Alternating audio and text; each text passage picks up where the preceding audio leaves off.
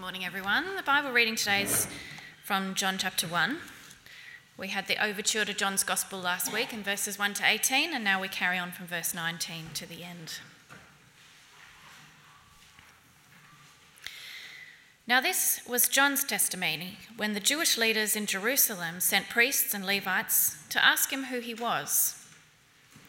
He did not fail to confess, but confessed freely I am not the Messiah. They asked him, Then who are you? Are you Elijah? He said, I'm not.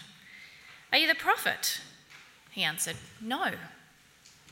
Finally, they said, Who are you? Give us an answer to go back to those who sent us. What do you say about yourself? John replied, in the words of Isaiah the prophet I am the voice of one calling in the wilderness, make straight the way for the Lord. Now the Pharisees who had been sent questioned him Why then do you baptize, if you are not the Messiah, nor Elijah, nor the prophet? I baptize with water, John replied. But among you stands one you do not know. He is the one who comes after me the straps of whose sandals I am not worthy to untie. This all happened at Bethany on the other side of the Jordan, where John was baptizing. The next day, John saw Jesus coming toward him and said, Look, the Lamb of God who takes away the sin of the world. This is the one I meant when I said, A man who comes after me has surpassed me because he was before me. I myself did not know him, but the reason I came baptizing with water was that he might be revealed to Israel. Then John gave this testimony I saw the Spirit come down from heaven as a dove and remain on him. And I myself did not know him, but the one who sent me to baptize with water told me, the man on whom you see the Spirit come down and remain is the one who will baptize with the Holy Spirit. I have seen, and I testify that this is God's chosen one. The next day, John was there again with two of his disciples. When he saw Jesus passing by, he said, Look, the Lamb of God. When the two disciples heard him say this, they followed Jesus. Turning around, Jesus saw them following and asked, What do you want? They said, Rabbi, which means teacher, where are you staying? Come, he replied, and you will see. So they went and saw where he was staying, and they spent that day with him. It was about four in the afternoon. Andrew, Simon Peter's brother, was one of the two who heard what John had said and who had followed Jesus. The first thing Andrew did was to find his brother Simon and tell him, We have found the Messiah, that is the Christ. And he brought him to Jesus. Jesus looked at him and said, You are Simon, son of John. You will be called Cephas, which, when translated, is Peter. The next day, Jesus decided to leave for Galilee. Finding Philip, he said to him, Follow me. Philip, like Andrew and Peter, was from the town of Bethsaida. Philip found Nathanael and told him, We have found the one Moses wrote about in the law, and about whom the prophets also wrote Jesus of Nazareth, the son of Joseph. Nazareth? Can anything good come from there? Nathanael asked. Come and see, said Philip. When Jesus saw Nathanael approaching, he said of him, Here is a true Israelite in whom there is no deceit. How do you know me? Nathanael asked. Jesus answered, I saw you while you were still under the fig tree, before Philip called you. Then Nathanael declared, Rabbi, you are the Son of God. You are the King of Israel. Jesus said, You believe because I told you I saw you under the fig tree. You will see greater things than that. Then he added, Very truly I tell you, you will see heaven open and the angels of God ascending and descending on the Son of Man.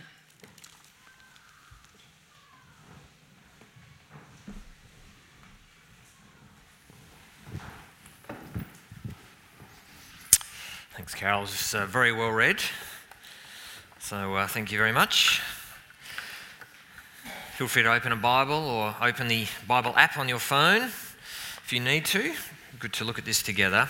And if you haven't already, make sure you do grab one of those studies or um, uh, on the way out for your church. Who is Jesus? And uh, that's really the big question, isn't it, that John's answering. Who is he? Why has he come? How, how do we respond to Jesus? That actually helps us to find life. There's a sermon outline uh, in, if you want to take notes or if you'd like to know where we're going. And I've answered that question for this passage this morning who is Jesus? That he is our safe passage servant king. So we're going to unpack that. But before we do, how about we ask for God's help? Merciful Heavenly Father, we, uh, Lord Jesus Christ and Spirit of the living God, uh, we come before you this morning um, humbly. Uh, please give us humble hearts to hear your word. Uh, we come as forgiven sinners, many of us. Uh, uh, we come together um, begging uh, for you to do what only you can do, which is to lead us more into the fullness of the truth and the grace and the glory of your Son. Uh, we pray this because this is why you sent him for us, uh, but also that you might help us uh, to live lives well uh, while we wait for his return, um, as we seek to see this beautiful good news about your Son go out to the nations. We pray this in his name. Amen. I wanted to begin talking a bit about leadership and servant leaders, and you might like think about those sort of leaders that you have or had in your life, uh, the better ones, the not so good ones. Um, and, and, at the end of the day, what, what is it that we want leaders to do for us?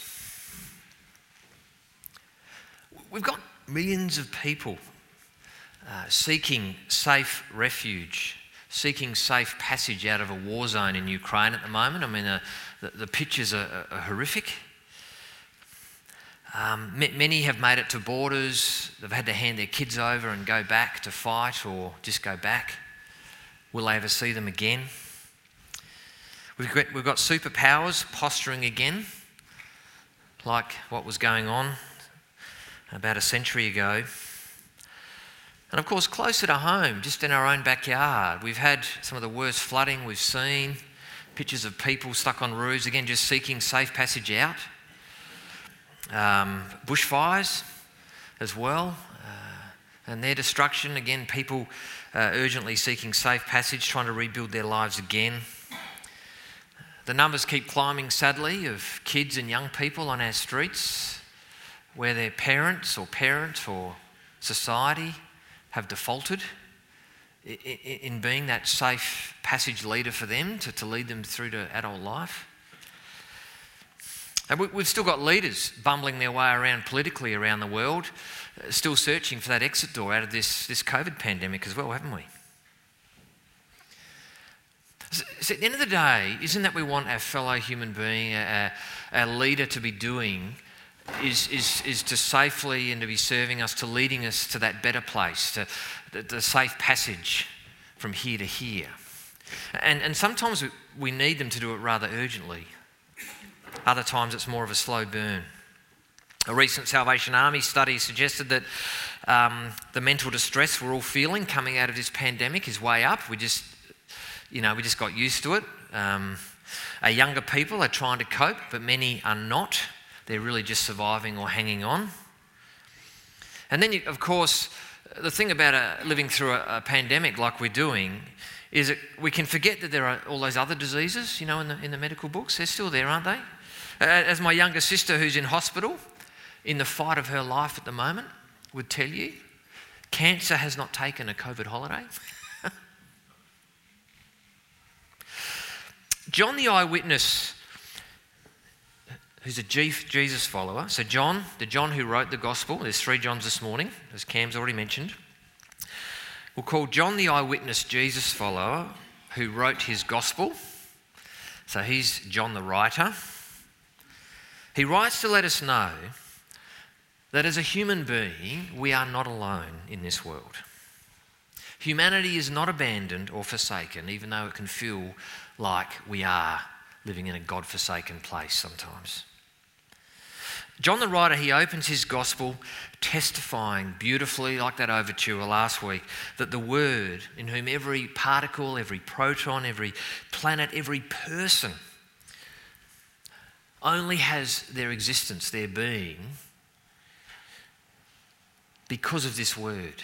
In and through and by this Word, we have our existence and have our being. But more than that, the whole point and purpose of being given our existence is for this Word who has become flesh, Jesus of Nazareth. And so John writes so that we might be convinced by the weight of historical eyewitness testimony that God Himself has entered into our world in the person of His own Son, Jesus Christ. And He's done it to secure any human being anywhere on the planet safe passage. Safe passage out of what destroys our humanity and most threatens our future as a human being, which is finding ourselves standing before Jesus as the judge and being told we're not welcome away from Him. As that reading was read, did you pick up the, uh, the courtroom language? Just, just remind you there, just the first two sentences. Now, this was John's testimony. Verse 20 John did not fail to confess, but confessed freely. There's all this seeing and hearing and testimony and confessing and um, um, has anyone ever actually been caught up to jury duty or had to step into the witness box maybe as a as an as a expert witness, or maybe you were there for another reason? But um, yeah, nervous laughter over here. All right, you turned 50 today, didn't you? Yeah, okay, yeah. So I still remember the day that um, I was led into the witness box, walked into you know, Adelaide Magistrates Courtroom. It was a full-on trial, full-on trial. There were like too many lawyers to count. Um, and I was there as a medical expert witness because about 18 months earlier, working in A&E in Flinders Hospital, um, I had exa- I examined the, uh, the defendant, the person, um, and at the time he'd claimed and given a statement to police that he was the victim of a gang mugging. Well, they had found the gang members who'd mugged him, supposedly, and now there was this trial happening. And um, here I was, Dr. John, in the witness box to be cross examined, not by one, but by four lawyers. Four. Um, and, you know, yeah, and, and they were pretty full on. You know, they were trying to get to the truth. And, you know, there was a jury there weighing up my testimony and the testimony of others. This is sort of what's going on in John's gospel. Of all the gospels, it has the, all this this legal law court sort of language. It's sort of like John the writer. He's invited us into the jury, to be part of the jury of his gospel courtroom. Um, and Jesus is on trial. The trial goes for about three years. And he, he begins by calling up key eyewitnesses, people who were there with Jesus, saw him, heard him, to testify about Jesus. Also, that we, the reader, can weigh up the evidence for Jesus. Now, John chapter 1, verses 19 to 51, covers the first four days of John the writer's courtroom drama, and it is a drama. The four, these first four days, I've got them under two headings. I have seen, look, we have found, come. I have seen, look, is with John the Baptist in the witness box. We could even call him John the Witness. Um, we have found, come are those first followers. Um, and so let's, let's just get into it, and uh, we'll start with John the Baptist in the witness box. I have seen, look. Look with me again, um, verse 19 and 20. Now, this was John's testimony when the Jewish leaders in Jerusalem sent priests and Levites to ask him who he was. He did not fail to confess, but confess freely I'm not the Messiah, I'm not the Christ, I'm not God's promised Saviour leader. Despite John the Witness's ministry taking place in the desert, though, doesn't stop him doing a Justin Bieber or whoever your favourite, you know, crowd pulling person is. I mean, people are flocking out to him in the desert, aren't they? And now that's you, you, got the attention of the Jewish political and religious leaders uh, at that nerve centre in, in, in, Jerusalem who are trying to keep the peace there. You've got the Romans in charge. And, and so they send these priests and Levites out to grill John the Baptist. And they do, they grill him. Who are you if you're not the Christ? Are you Elijah?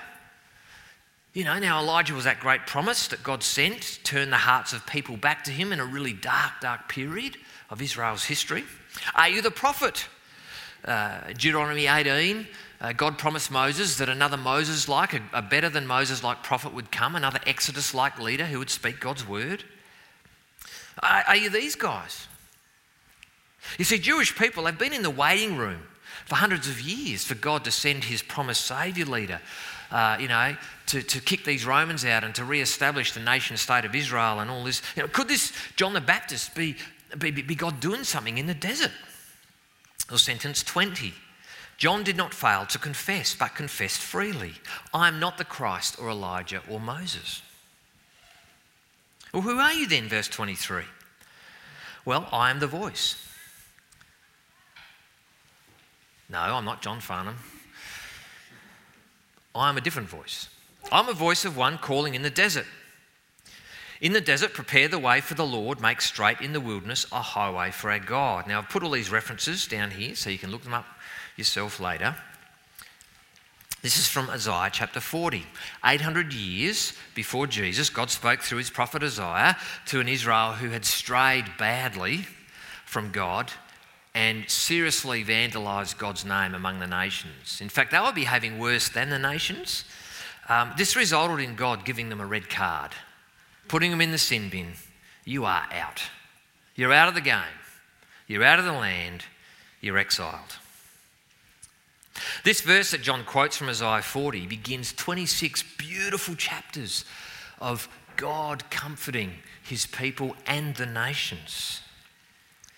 And, and, and, and, and just like the nations, Israel, you know, they, they, they are a sin bin people. Um, they are out of step, out of favour with God, like all the nations. And, and they're groaning under the mess and the weight of sin in their lives and under, under God's judgment on them from the nations. But God's promised a time of rescue when God Himself would come as a king. He would come in the line of King David. Except He wouldn't come as a military king, but He would come as a suffering servant king. He would come to give His life as a ransom, to, to atone for humanity's sin, to provide the safe passage that only forgiveness can provide when a relationship is broken, to provide safe passage that only forgiveness can provide for a fresh start, for reconciliation, for relationship.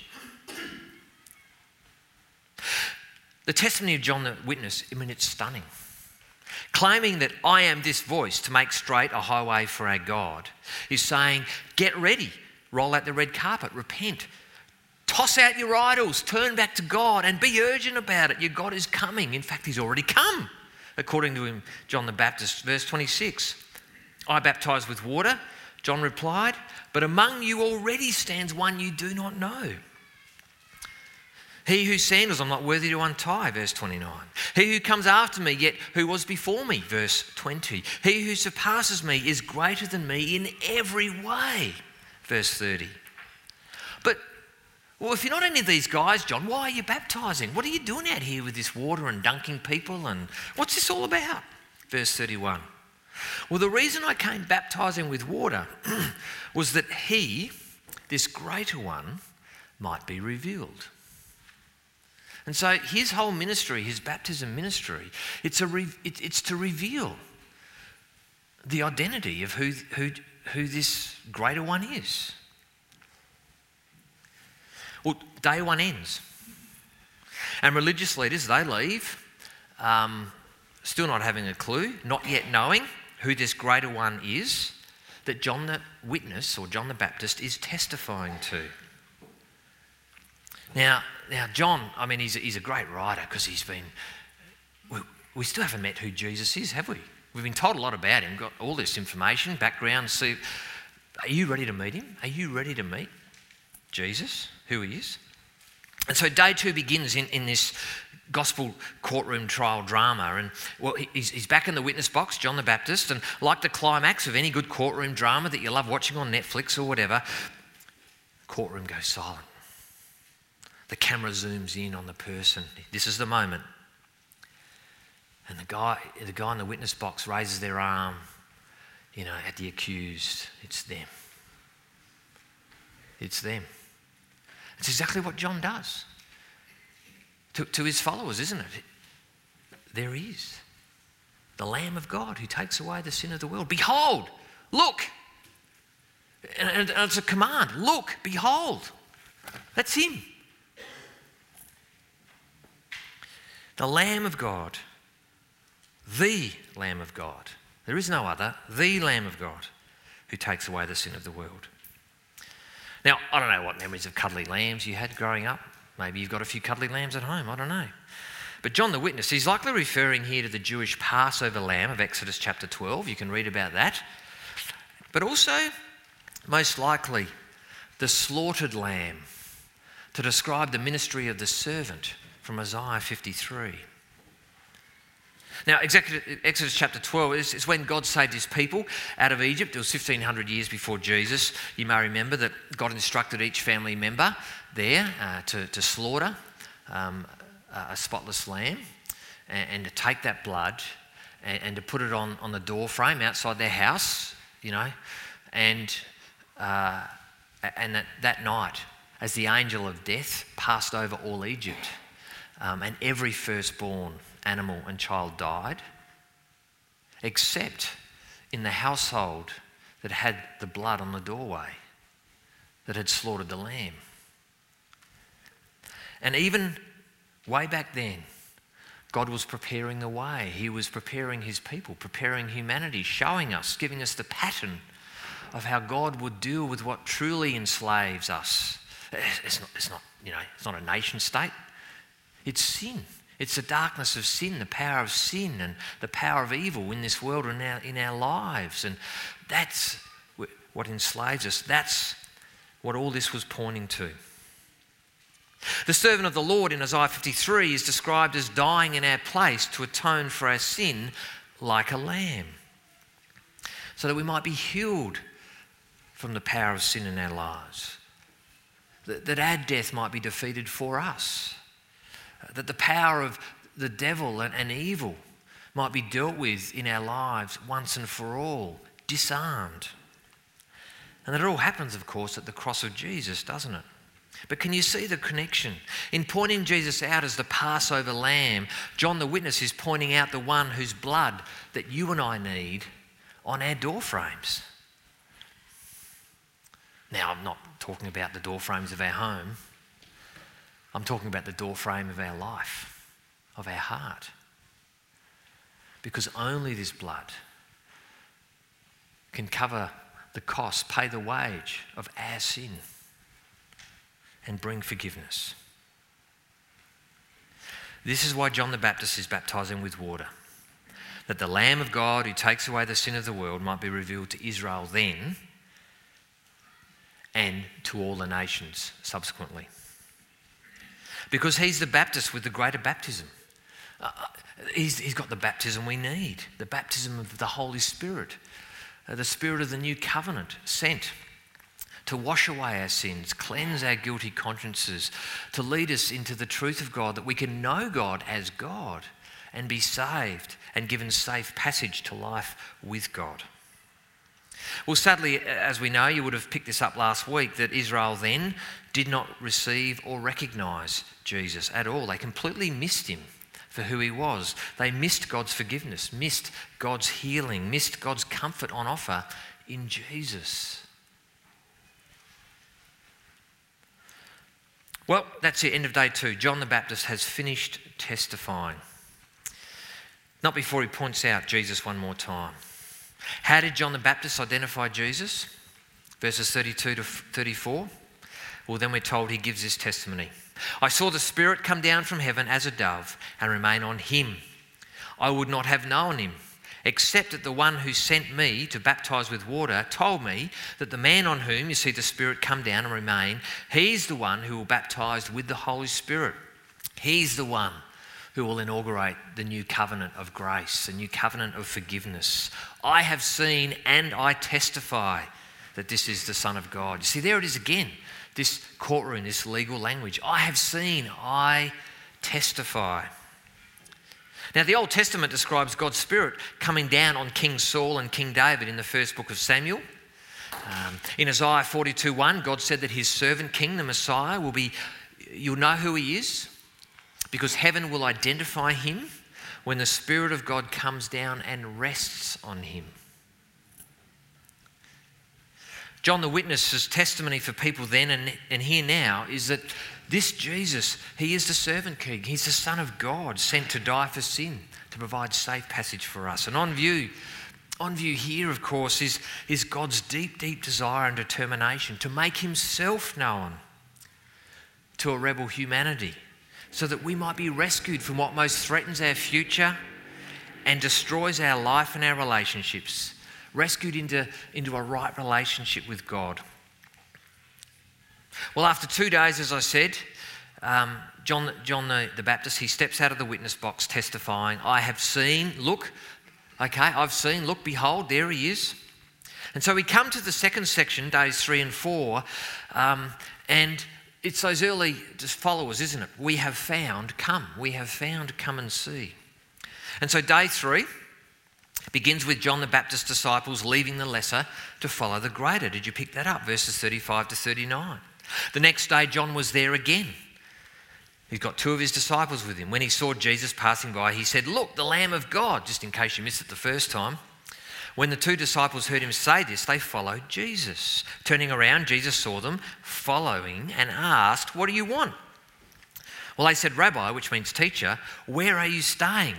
Come, he replied, and you will see. Come, Jesus replied, and you will see.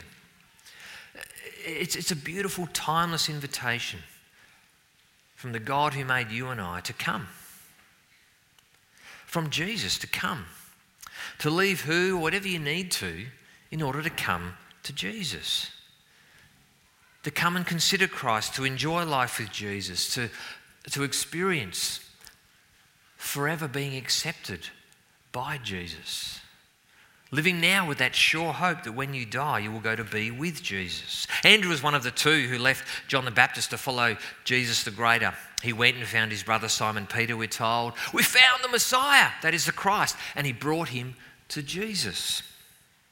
You know that um, all the research done on Billy Graham and all the great, you know, his worldwide missions and stuff, the key, the key was that months and months and months before he ever arrived and came and preached the gospel, all the logistics was put in place to make sure that people would be brought and taken home.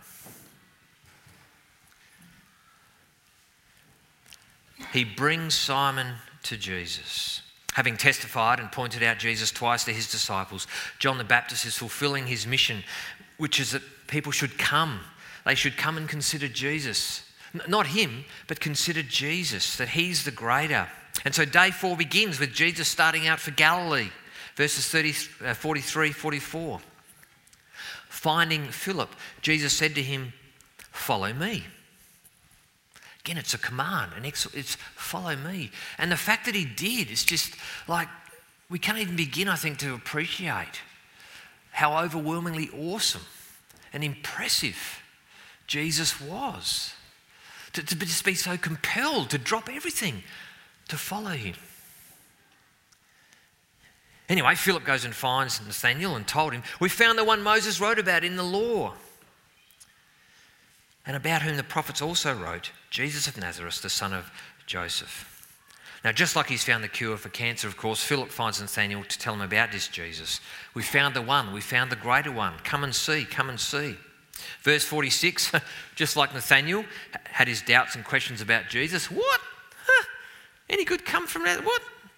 So people, uh, they're always going to have their doubts, their questions, their sort of like, you know, satire and laughter. But no, no, you've got to come. You've got to come. Whatever their doubts or questions, the invitation should always be from us. No, no, no, look, I hear what you're saying, but just look, you've got to come and consider Jesus. Life's too precious, death's too real. Seriously, if you do not consider Jesus, you've got to come and take a look for yourself. It's why John's written his gospel, of course, isn't it? We can't see, we weren't there, but through the testimony of those who were, the reliable testimony, we can come and hear that testimony and then see Jesus. That's how we come and see Jesus today. We're like a trial and a taste of a pre wedding banquet to sort of get us excited about the banquet, the wedding banquet that is to come. So, chapter one, it ends with Jesus promising his disciples, Very truly I tell you, you'll see heaven opened and the angels of God ascending and descending on the Son of Man, verse 51. Now, interestingly, the you here is plural. Uh, use all. Jesus is promising his disciples then, and those who read John's gospel now, that if, if we're willing to keep reading through John's gospel, and if it's been a while, you know, have a read. If it's never, you definitely need to have a read. But as we keep reading through John's gospel, the promise is we will see even greater things about Jesus. It'll blow our mind. Jesus' reference to heaven opened and the angels of God ascending and descending here, it's from chapter 8 of the first book of the Bible, Genesis. It's when God promised Abram's grandson, Jacob, that it was in a dream uh, that he says, Look, you know all those promises I made to your granddaddy, Abram? Um, you know, that I'm going to bless you, make you into a great nation through your offspring. You're going to be a blessing to all the nations. Uh, they're still alive and active, mate. They're still as good today as they were when I made them hundreds of years earlier. Um, yeah, now, for Jacob, it was just a dream, wasn't it? Jesus is saying to his disciples that the reality has arrived. You know, the, the God, the guy at the top of that stairway, and I'm him. I'm the guy. I'm the reality. I am the offspring of Abraham, through whom any and every human being can find blessing and life in me if they'll just come to me. I am the true faithful Israelite through whom the nations are blessed. I'm the Israelite. I'm the faithful Israelite, the one through whom blessing comes to the nations. Because I am the Son of Man. I'm that guy promised 600 years earlier in a vision given to Daniel, chapter 7, verses 13 and 14. I'm that Son of Man, the one who's going to come in, into the presence of God Himself. I'm going to receive all authority, all power over heaven and earth, over every nation, every human being. I'm that guy. I'm the end time judge of history. I'm the one who's got all the authority to save or to judge. I'm this Son of Man. Now, here's the thing Jacob wakes up from his dream and says, Whoa, this is the gateway to heaven. But Jesus is saying, I'm the stairway for humans from earth to heaven. I am the gate. John 10. Jesus is like the ultimate firefighter, uh, running into the burning house or, you know, the multi story building. You know, he's running down the flight of stairs, though, into our world, putting us on our shoulder, out of the fire, and running us up the staircase to safety. All we need, though, to do is to ask Jesus to save us. He's come to carry us home to life and safety with Him. You know, how, how foolish. Oh, there's a fire burning around us. Oh, no, thanks. I'll, i can do it myself. I'll find my own one out, you know, somehow. And uh, no, no. There's only one way. You will perish unless you let you jump on Jesus' shoulder and say, Please, will you take me home to heaven? When, Jesus, uh, when Jacob woke up, he said, Surely this is the house of God the next two chapters, Jesus will reveal, I am the house of God. I am the, I'm where you come to meet God. Jacob's response to his dream was, How awesome is this place? Whoa. John the writer is saying that the right response to Jesus is, How awesome is this person?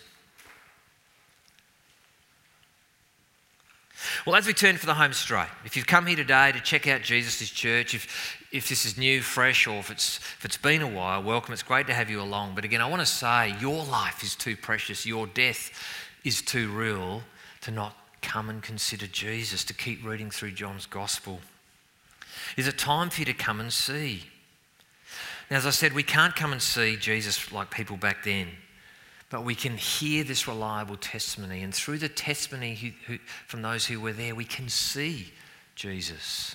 And it's why, as followers, we have to keep reading the whole Bible, always be reading a gospel, but so we can see Jesus clearly. As the disciples' story unfolds in John's Gospel, it becomes clear that there's much they do not understand or know about Jesus. And, and maybe that's you this morning. We're never going to fully understand or know, but Jesus just calls us to follow him based on what you and I do know. And so, whatever you've heard, it's come.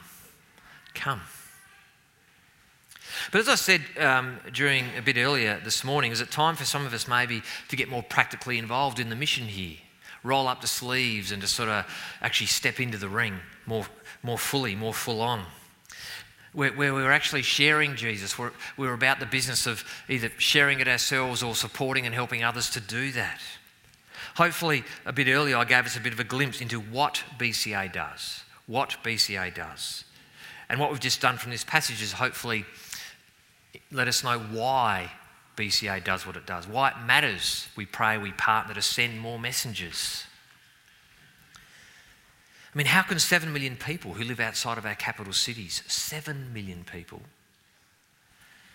how can these men, women, and children, how can they ever hear about Jesus unless messengers go? And you don't need to know a little bit more. I mean, you saw that video of the kids up singing about Jesus who came to serve and save them from sin. And that was taught to them by youth, by year eights and nines and year tens. We've all got a part to play. Uh, during the Bible and Bush Nights, Greg Harris shared during his travels recently up in Winton, which is two hours northwest of Longreach in central West Queensland. He was driving along and he stopped at the Anglican church there. He saw this lady going in and out of the church and he stopped and said, Oh, you know, introduced himself. It was Stephanie. And she said, Oh, what are you doing? Well, I'm, you know, I'm here just, you know, cleaning the church and, you know, I've been a part of this church. And he says, Oh, you know, and, and he asked him, Look, how, how are you going? How, how are you going in your faith? And she shared, Oh, well, actually, I'm not going that great, really. Oh, what, what, what's the problem? He says, Well, because there's no one here to teach me. And if I hop in a car for two hours and drive to Longreach, there's actually no one there as well. Again, they're both BCA locations, they're vacant. This is why it matters why BCA matters, why it matters that we, we're just always all on mission. Here, we just need to see the gospel go further. And again, as I said before, thanks heaps just for, for stepping up, supporting Naomi. She, she, loves being in partnership with you guys.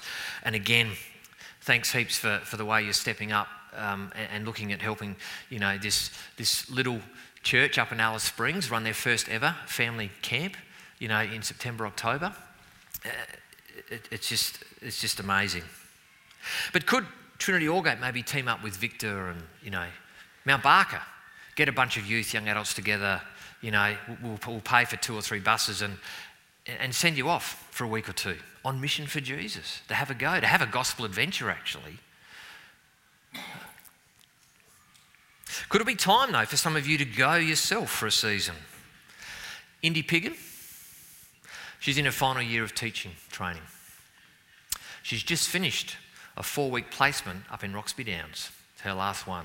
During the mission, she was so cut to the heart about the desperate needs of just more Christians up there to help, to make a difference. She rings up her supervisor and says, Please, please, can I do my last placement at Roxby? When she was there, there's 40 teachers in the town. They were advertising for 20, 20 vacancies. She's looking at going up there when she graduates uh, to, to be a teacher in the school. And a big reason she's going is because for three years, Greg and Beth have been praying that God might send someone to help start a Friday night youth group, to help run and coordinate and grow the kids' ministry. Could this be God answering their prayer? Like, wow.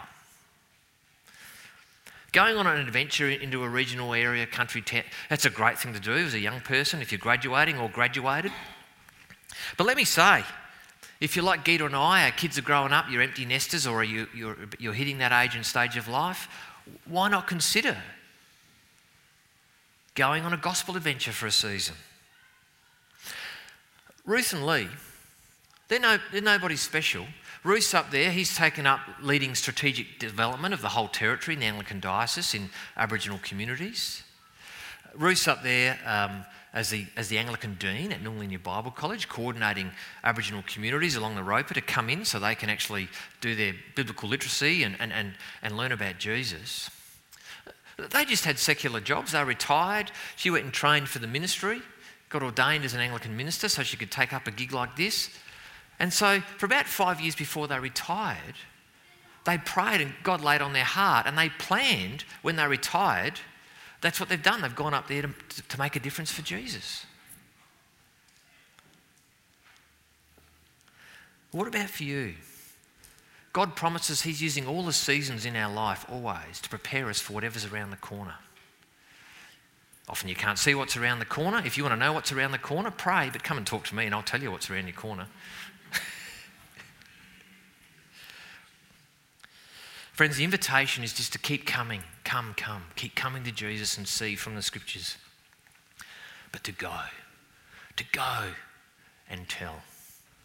It's the only reason the Father, in his long suffering love, is holding off the day of his Son's return. Because the nations need to hear. Let me pray.